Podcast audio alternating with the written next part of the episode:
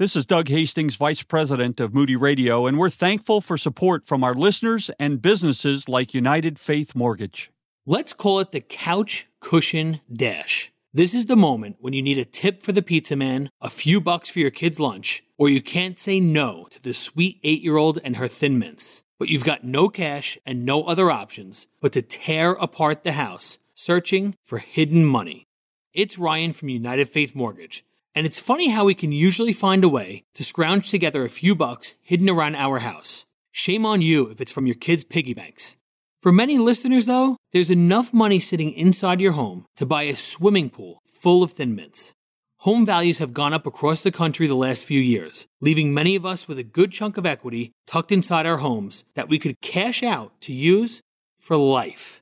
If you'd like us to help, we are United Faith Mortgage. United Faith Mortgage is a DBA of United Mortgage Corp., 25 Melville Park Road, Melville, New York. Licensed mortgage banker. For all licensing information, go to nmlsconsumeraccess.org. Corporate NMLS number 1330. Equal housing lender. Not licensed in Alaska, Hawaii, Georgia, Massachusetts, North Dakota, South Dakota, and Utah.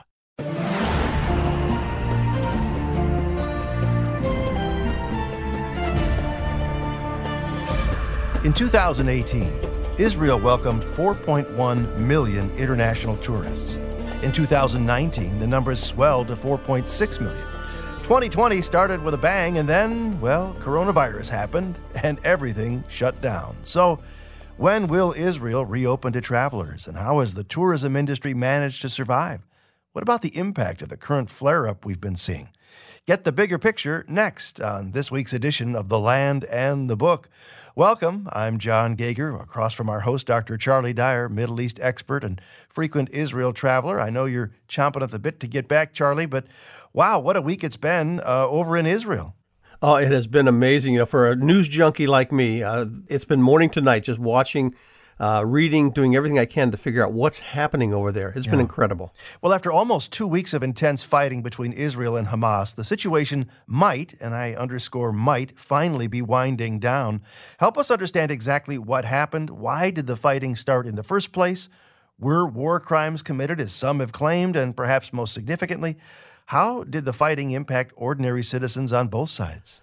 You know, as we said last week, the, the, conflict came from the perfect storm of political and religious events, you know, from the canceling of the Palestinian elections to the end of Ramadan to Jerusalem Day for the Jews to a housing dispute in the Sheikh Jarrah neighborhood to tensions that have been simmering over the pandemic for over a year. But here's the point that's gotten lost in all the reporting. The fighting started when Muslims on the Temple Mount began throwing rocks at pedestrians and cars below. That's what prompted Israel's security forces to go up on the Temple Mount. They were responding to a disturbance caused by the Muslim rioters. Hamas then began firing rockets into Israel, making demands and setting deadlines for Israel to back down. Israel responded to the rocket attacks by launching its bombing campaign against Hamas targets in the Gaza Strip. Now, I believe the rioters on the Temple Mount are responsible for the disturbances in Jerusalem. And I believe Hamas is responsible for what happened in Gaza by launching missiles at civilian population centers in Israel. Israel does have a right to defend itself. We need to keep saying that over and over again. Now, were war crimes committed? I think the answer probably is yes, but they were not committed by Israel. Hamas deliberately targeted Israeli civilians. That's a war crime.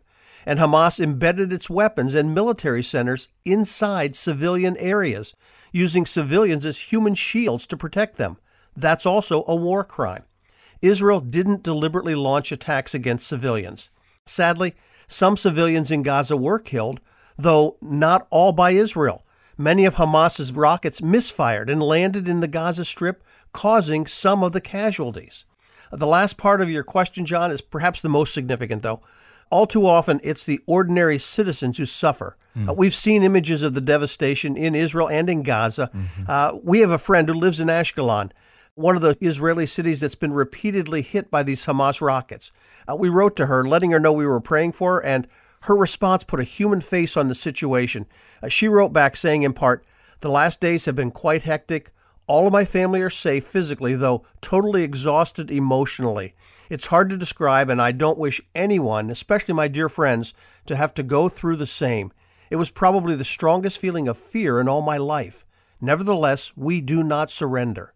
Now, I'd encourage anyone who's listening to be praying for those who've gone through this time of terror, both Arabs and Jews.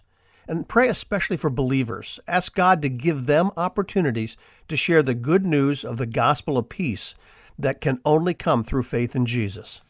In addition to the bombs and rockets that landed in Gaza and Israel, there were also instances of rioting and fighting in a number of places in Israel and the West Bank.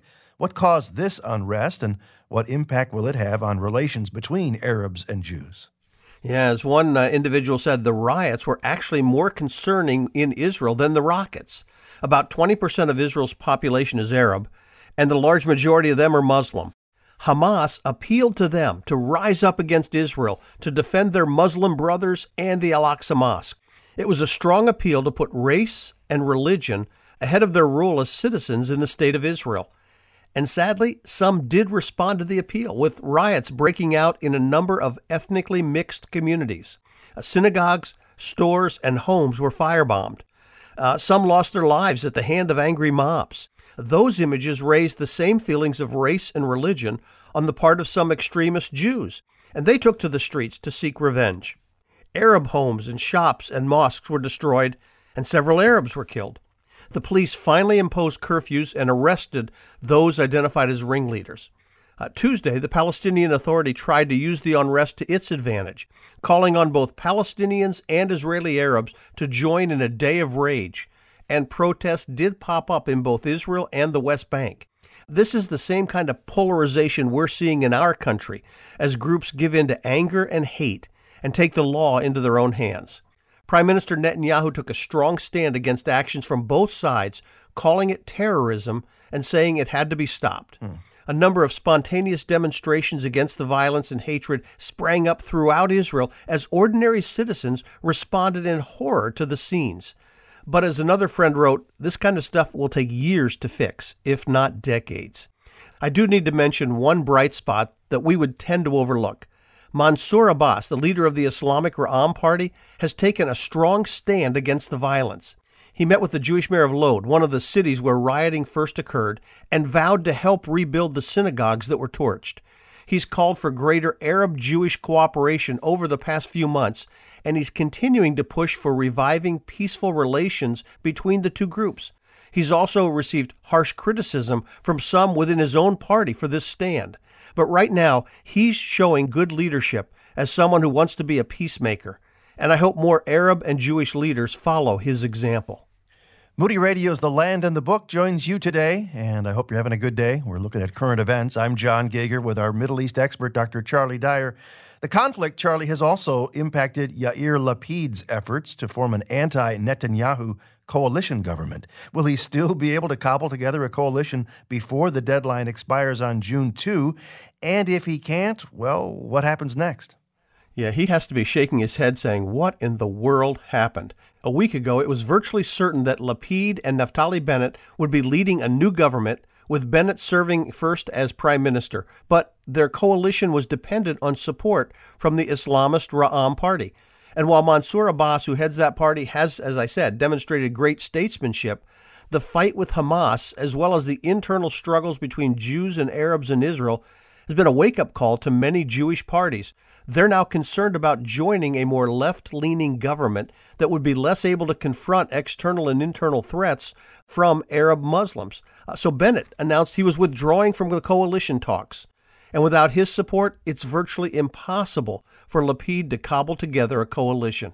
Now, it's too early to know what will happen, but it's likely that Lapid's going to be forced to return the mandate to form a government on June 2, if not before. The next step in the process is for the president to turn the matter over to the Knesset to see if anyone there can form a government. They have three weeks to try and do that.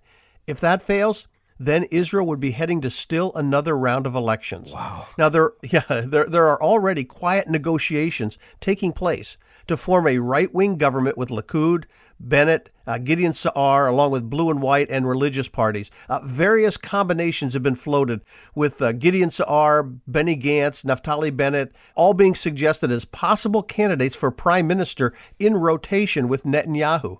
But right now, most of this is simply speculation. I do look for those who vowed never to serve with Netanyahu to find a way to uh, back off from that red line, you know, climb down from that tree because of all this recent unrest. Uh, we thought the election drama was over, but the next four weeks could take Israel into totally uncharted political territory. Charlie, a rotating prime minister situation? That doesn't seem practical at all. It's not practical, but that's what they had for this last government with uh, Netanyahu and Benny Gantz uh, supposedly yeah. going to uh, be alternate prime ministers. Uh, the problem is when you start having three and four and five individuals, no. Uh, some of whom only have a few seats in Knesset, it's hard to imagine how all that will fall into place. Well, one final issue in this somewhat unusual current events segment did Iran play any role in the fighting that just took place? And if so, why didn't they encourage Hezbollah to join in the attack against Israel from the north while Israel was busy fighting in the south? Yeah, they did help train and arm Hamas. Yeah, from the addition of drones in this latest conflict to the design of the rockets that were capable of going deeper into Israel, those additions have Iran's fingerprints all over them. They also issued public statements in support of Hamas, called to congratulate Hamas on their efforts as well. But Iran's help was somewhat limited because of the coastal blockade Israel maintained on Gaza. Now, why didn't they have Hezbollah join the fighting? The answer probably is that they were concerned about the economic sanctions crippling their economy and they want those sanctions lifted. They want to be able to move forward in their nuclear developments, so they need to have the U.S. rejoin the nuclear agreement. Uh, their involvement is uh, basically rather cynical. Uh, they didn't get Hezbollah involved because they need to have the U.S. lift those economic sanctions. Charlie, appreciate you bringing some clarity to all that we've been seeing on television and online. Thanks for that look at current events. Up next, it's Israeli tourism yesterday, today, and tomorrow on The Land and the Book.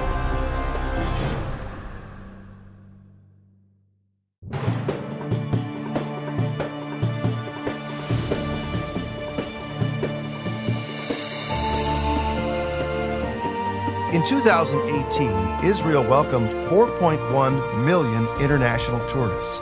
That number, by the way, 4.1 million, represents a growth of 14% over 2017. Now, in 2019, the numbers swelled to a record 4.55 million tourists. 2020 started with a bang, and then, well, you know what happened. Coronavirus happened.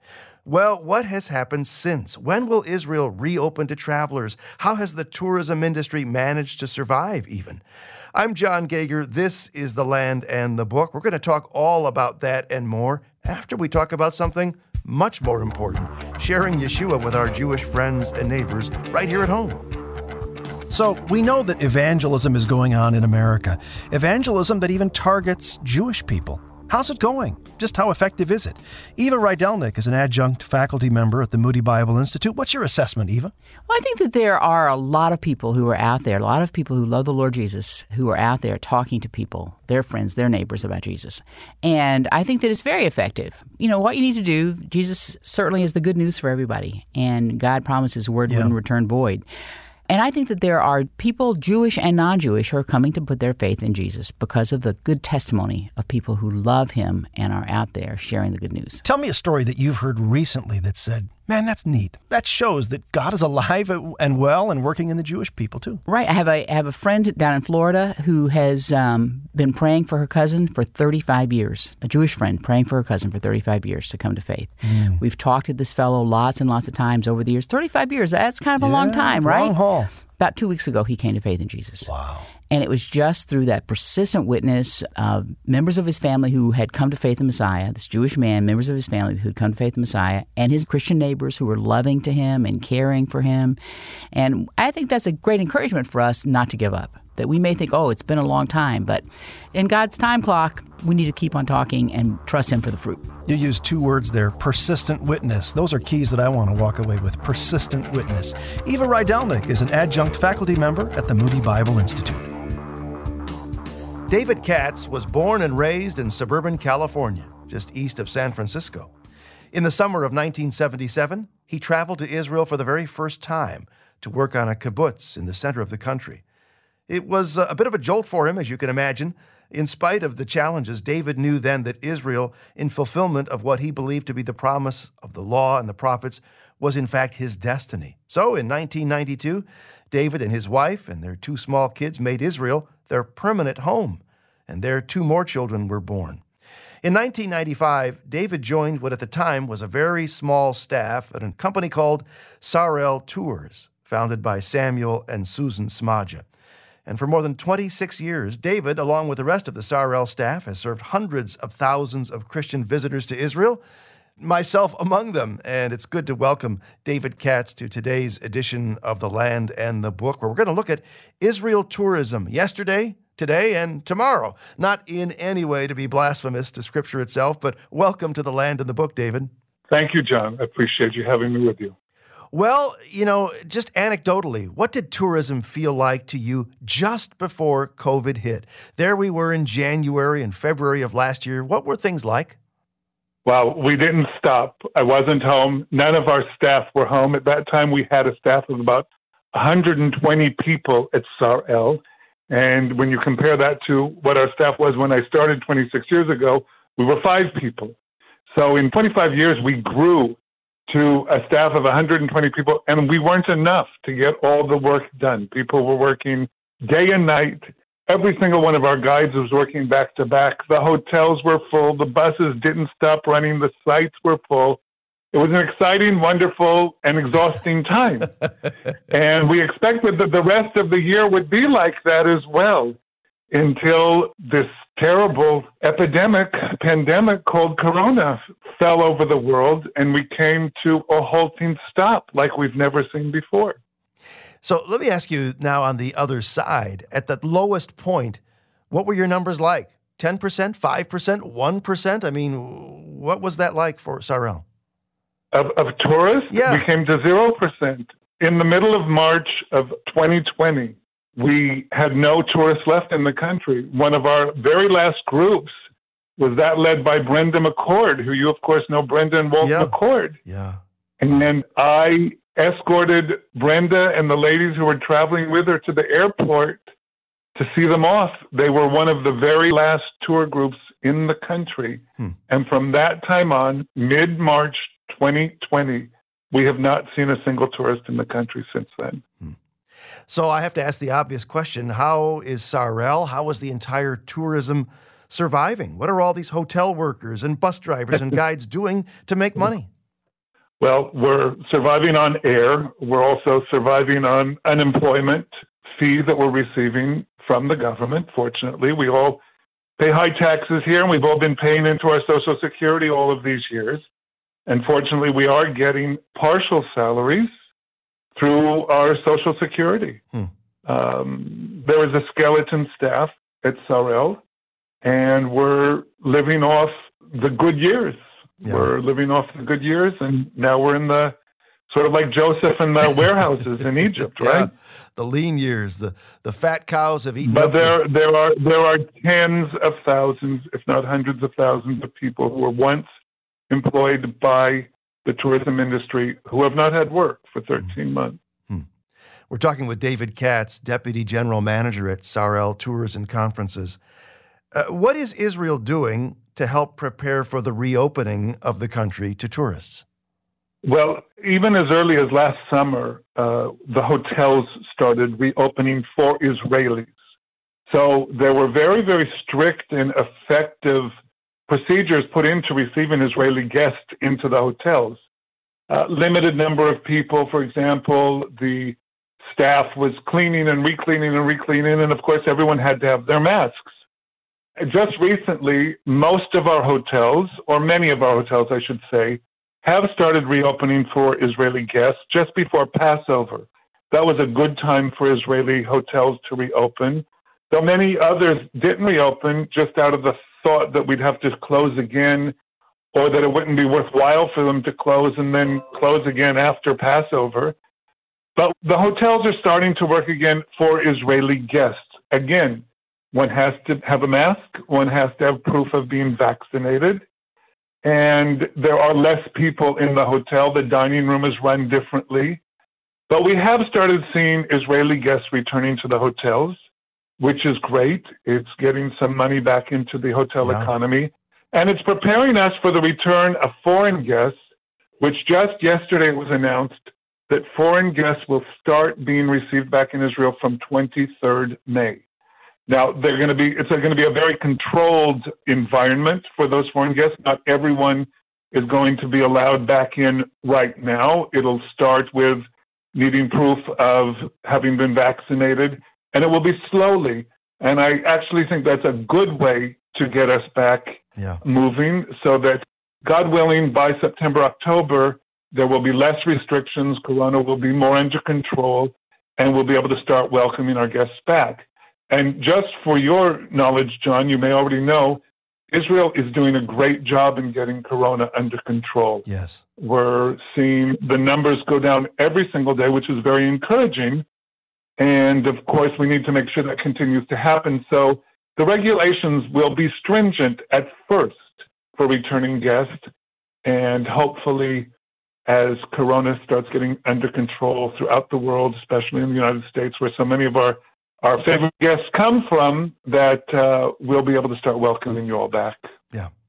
I, uh, I read that the largest percentage of tourists come from the following countries uh, the USA, accounting for, again, this yeah. is pre COVID, accounting for about 19% mm hmm of all tourists, followed by Russia, France, Germany, the United Kingdom, China, Italy, Poland, and Canada. Um, not all of those countries are attacking, approaching this virus equally. So, what does that say for Israel's receptivity to their return to tourism inside the U.S.? What are the what are the problem countries, or and, and what are those that uh, Israel, I suspect, feels a little bit more comfortable with? Israel certainly feels comfortable with allowing Americans to start coming back, and again, at first, people will have to prove that they've been vaccinated. I believe there will also be advanced testing, which will begin at the airports countries that don't have corona under control, then obviously the reception of those guests is going to be delayed yes. until those countries do have more control. You mentioned China, and we all know that actually China has got this under control quite well. The reports I hear from China is that things are a lot cleaner there than a lot of other places. Hong Kong, Taiwan, those are also potential countries that we can start receiving back. Australia, New Zealand, if those countries will allow their people to travel. Yeah. Also, that's another question. But our, our first target, our expected uh, first group of guests to come back is certainly from the United States. David Katz is Deputy General Manager at Sarel Tours in Israel, and we're looking at Israeli tourism pre COVID and uh, today and in the future as well, yesterday, today, and tomorrow. How quickly does Israel anticipate tourism returning to some semblance of, quote, near normal levels? Boy, near normal to what we left off of in March of 2020. I think it's going to take some time, John. Um, I'm optimistic that by September, October, we will start seeing a good flow of our guests coming back. We have people that are just waiting to come. The tickets are booked. People have their passports. People are doing what they need to do to prepare to come back. And I sure hope that by the spring of 2022, we'll start seeing you all coming back without limitations. Great. Well, how has the struggle to get a stable coalition government impacted Israel's ability to develop a plan for tourism? Is that a factor? Very difficult, probably as difficult as Corona. But you know, somehow, and I'm not quite sure how it is, but in my 30 years of life in Israel, actually a little more, somehow we have always continued to function with or without a functioning government. So I imagine that Israeli ingenuity, we're just going to get past a functioning or non functioning government because, as you know, right now we don't have one. Yeah. Well, obviously, I think uh, any thinking person, as they anticipate traveling to Israel, would say, "All right, you know, proof of vaccination is likely to be, uh, you know, a factor, and then uh, you know there'll be uh, less density population-wise in the hotels, and meal times likely to be different." Any other new surprises that uh, tourists can expect when they are allowed back into the country, at least initially? Well, all of our sites are already reopened. All the national parks and as I think that you know through your work with Char- Dr. Charlie Dyer, new sites are being developed on a regular basis. The city of David continues to find new artifacts. And as you just mentioned, those who start coming back to us in September, October, November, the sites are going to be yours. And we look forward to being able to celebrate that with those who travel with us Yeah. uh, later this year in 2021. Surprises, we just want to be surprised at how many of our guests want to come back and are going to do what needs to, to do to comply with the regulations of, of welcoming you all back. You know, it's been more than a year, as we've said. So, what's being done to retrain guides and drivers after a long absence away from their craft, let alone the addition of, you know, coronavirus uh, restrictions? Well, I hate to say it, but nothing's been done to train anyone. The amount of people unemployed was just so high, and there wasn't alternative work Yeah. for any of these people. Some people have found other things or had other things to do. You know, some are good at building decks and pergolas on the, you know, the balcony. So mm-hmm. maybe they did that. But unfortunately, most people sat at home over the past mm-hmm. year living on a very reduced salary. And it's been a real, real tough time for everyone. Hey, I'm gonna I'm gonna quiz you now. Here you are with Sarel Tours. Do you know in 2017 what the most popular paid tourist attraction was in Israel? Uh, no, I don't. So I'll let you tell me. But I'm gonna. I, I would. I would out a guess: City of David or Western Wall Tunnel. The most popular paid tourist attraction is Masada. Hmm.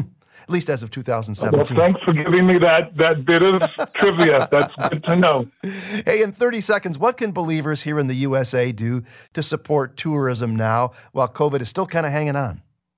Well, if you want to come, and we want you to come, we will be very, very happy to welcome you back in the coming months.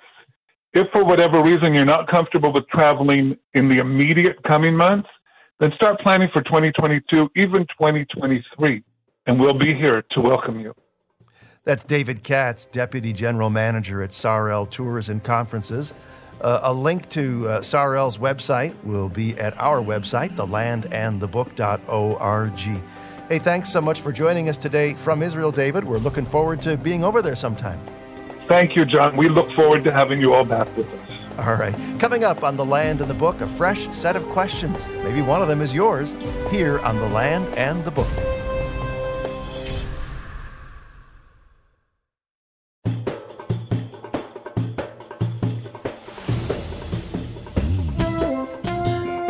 Thanks for being our friend here at The Land and the Book.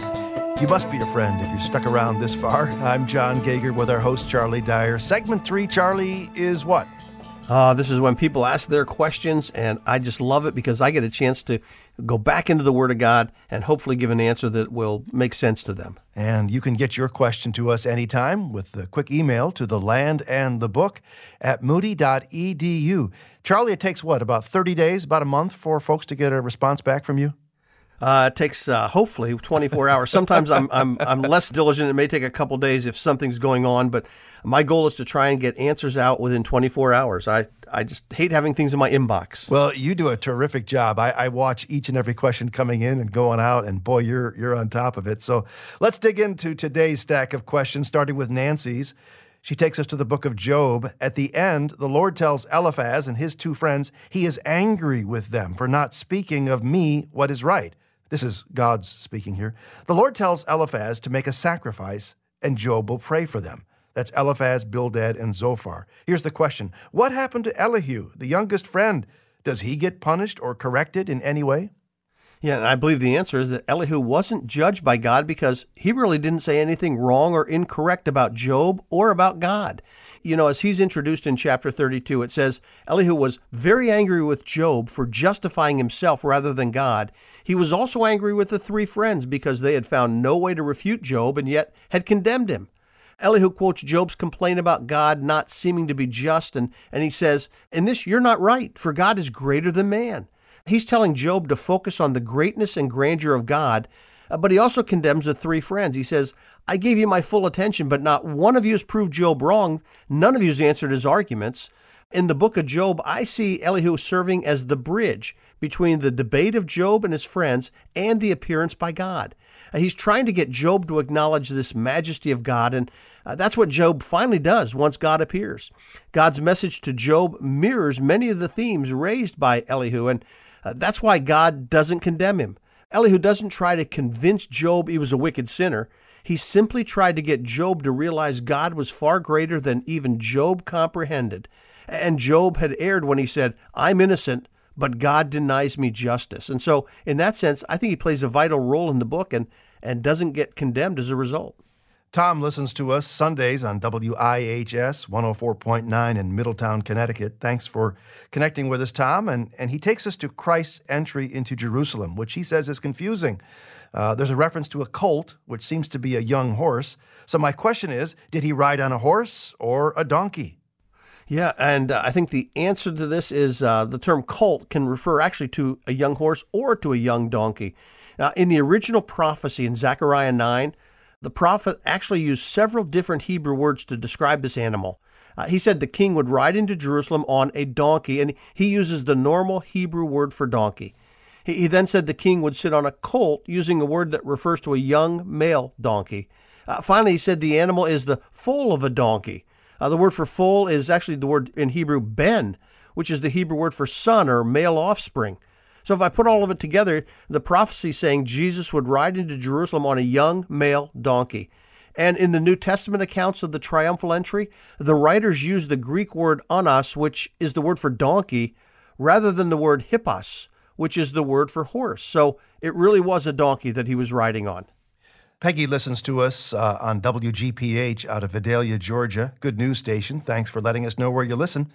And she takes us to Matthew 8, verses 28 through 34. Two men there mentioned as being demonic, and the Lord delivered them from demonic spirits in Gadara. But in Mark chapter 5, it only references one man, also one man in Luke 8.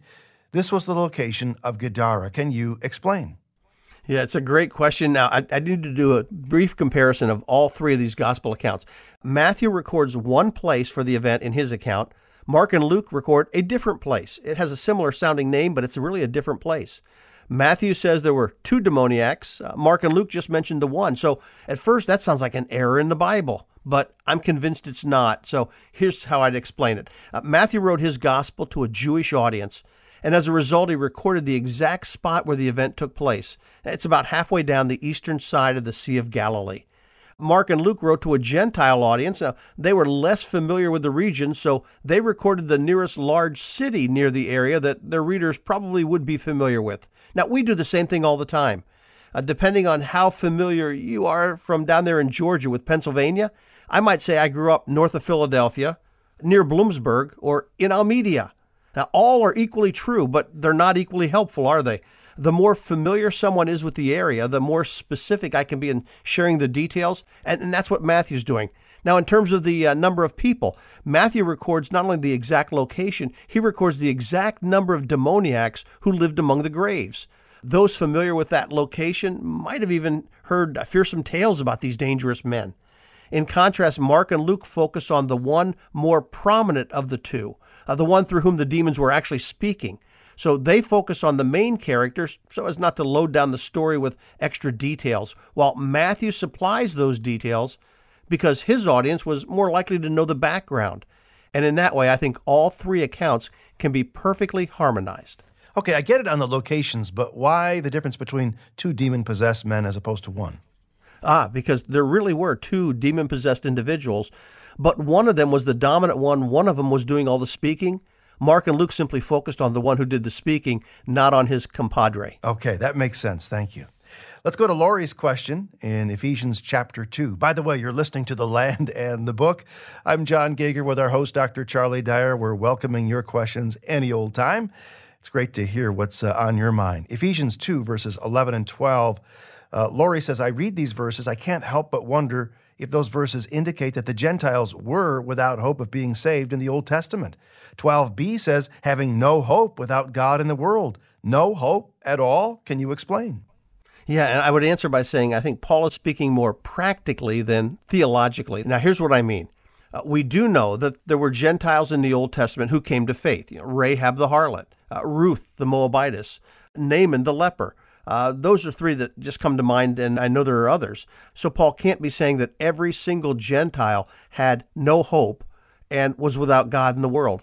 But practically speaking, God had called Abraham and his descendants to be the light to the nations.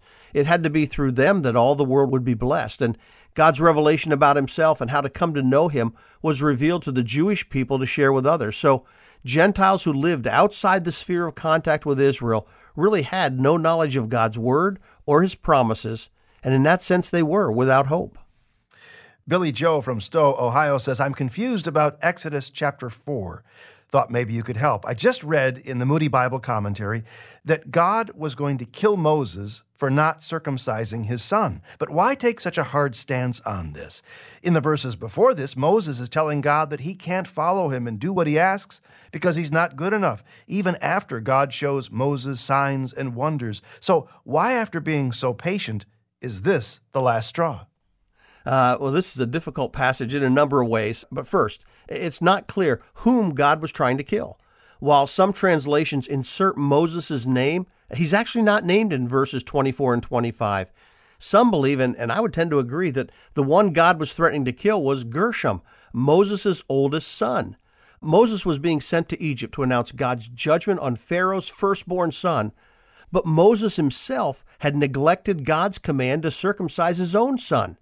So it's possible this is the reason God intended to kill Moses' firstborn son. Second, it's not clear what Zipporah's words and actions really mean. You know, at first it sounds like she's angry with God and Moses, but that could be a misunderstanding. From what we know historically, the Midianites, and remember, she's a daughter of a Midianite priest, practiced circumcision. So it's possible she understood that she and Moses had disobeyed God by not circumcising their son. So after circumcising him, she touched his feet, which is a euphemism for touching the penis. Now, most of us assume that referred to Moses, but it could more likely be referring to Gershom. She then says, You're a bridegroom of blood. And again, many believe she spoke those words in anger to Moses, but there's another possibility. The word for bridegroom can refer to any relative. The phrase could actually have the idea of blood relative. So she could have been saying, in effect, to Gershom, You're now a blood relative in the sense of being officially part of the covenant community. Now, back to my point. This is a difficult passage, but in spite of those uncertainties, I think the overall meaning is clear. God was calling Moses to deliver a stern message of judgment to Pharaoh that would end in the death of his firstborn son. And yet Moses hadn't even obeyed God's command in regard to his own son. God's anger at Moses' disobedience was satisfied when Zipporah obeyed and circumcised her son, bringing him into the covenant community.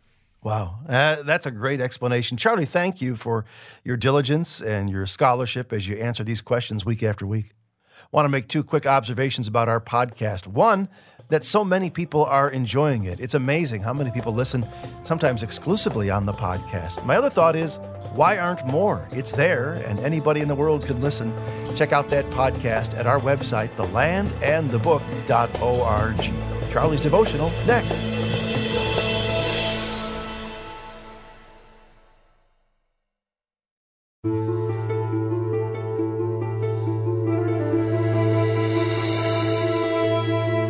So, when you travel, do you take a ton of cash?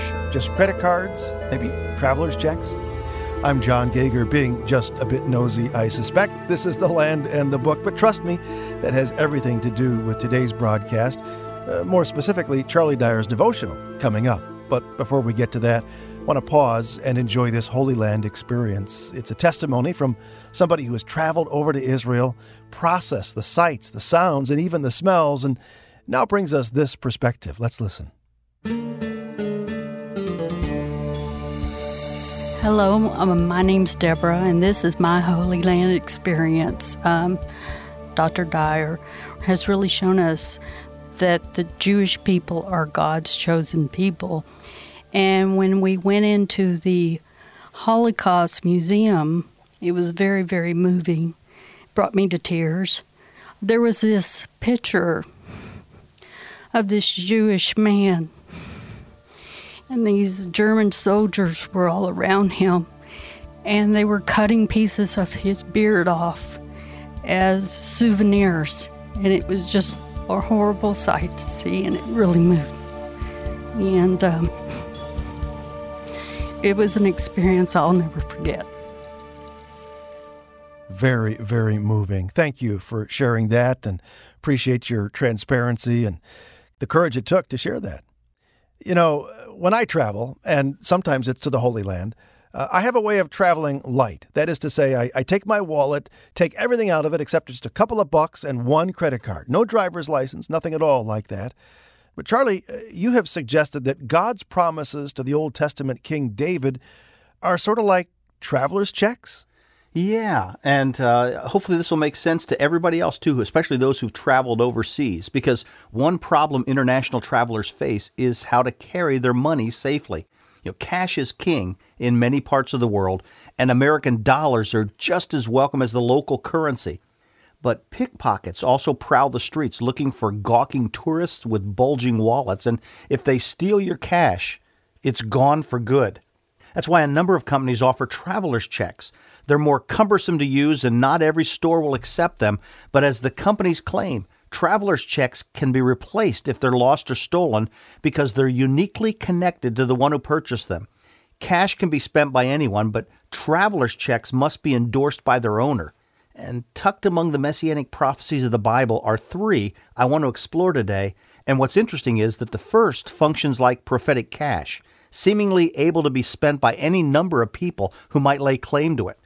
But the next two are prophetic traveler's checks that guard against fraudulent claims. Now, that might sound confusing, so let's journey first to Lower Egypt and watch the elderly patriarch Jacob as he shares his final blessing with his son.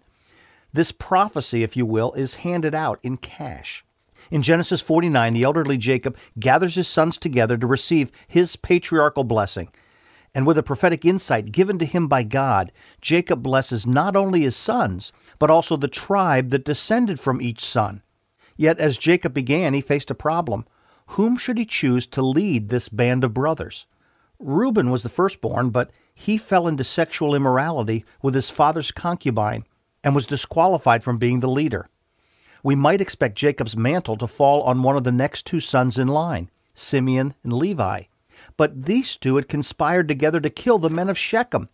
Jacob sadly recounts that their swords are weapons of violence, for they have killed men in their anger. Brothers who can't control their emotions don't make for good leaders. And that brought Jacob to his fourth born son, Judah. With the disqualification of the oldest three, Jacob bestowed on Judah the mantle of leadership. The scepter will not depart from Judah, nor the ruler's staff from between his feet, until he comes to whom it belongs, and the obedience of the nations is his. The scepter, the ruler's staff, will rest on the tribe of Judah, and someone from this tribe will eventually rise to rule over the nations. But, like cash, this promise could potentially be claimed by anyone from that tribe. Can the recipient of God's royal promise be identified more specifically? He can. And that transition from cash to traveler's check takes place in the next two prophecies. So let's say goodbye to Jacob and return from Egypt to Jerusalem just after David has secured his kingdom. The wars David had to fight are over. He's now a king at peace who wants to honor the God of Israel by building him a temple.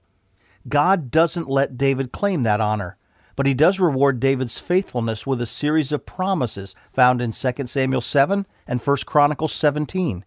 These promises extend far beyond David's lifetime Listen to the specifics of God's prophetic traveler's checks uniquely assigned to the house of David. God promised to make David's name great and to keep the nation secure throughout his days. So far, so good. These were specific traveler's checks made out in David's name. But God isn't done. In verse 11, God turned to David and said, The Lord will make a house for you. God first promised to raise up a son who would follow David on his throne. How could he be identified? He shall build a house for my name. When David's son Solomon built the temple, he was endorsing this traveler's check. God goes on to acknowledge that not all David's descendants, including Solomon, would be men of integrity. In fact, God says, When he commits iniquity, I will correct him with the rod of men. Solomon and the kings that followed did at times feel God's corrective punishment. But though they were chastised, God said he would never take away his promise to the line of David. Like traveler's checks, this divine promise could never be lost or stolen. My loving kindness shall not depart from him. The word God used is the Hebrew word hesed, which has the idea of loyal love or covenant faithfulness. God made a promise, and David's line could depend on God to stand by it. But did this set of prophetic traveler's checks have any sort of expiration date? God's answer was clear. And your house and your kingdom shall endure before me forever. Your throne shall be established forever. God's general promise to the tribe of Judah was now specifically limited to David's descendants. His family alone had the right to rule. But three centuries later, God narrowed the prediction even more. And to view this final traveler's check, we need to travel five miles from Jerusalem to Bethlehem. Micah the prophet shared a final prophetic detail about this promised ruler. But as for you, Bethlehem Ephratah, too little to be among the clans of Judah, from you one will go forth for me to be ruler in Israel. His goings forth are from long ago, from the days of eternity.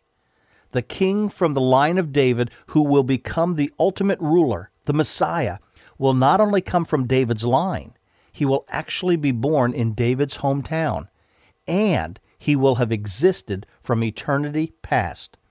From our vantage point, we can look at these prophetic traveler's checks and realize how easy God made it to verify the identity of anyone claiming to be their rightful owner. He had to be a descendant of the tribe of Judah, who could trace his lineage back to King David. He had to be born in Bethlehem and yet have existed from eternity past. And the only person whose signature matched the one on these prophetic traveler's checks is Jesus. They belong to him.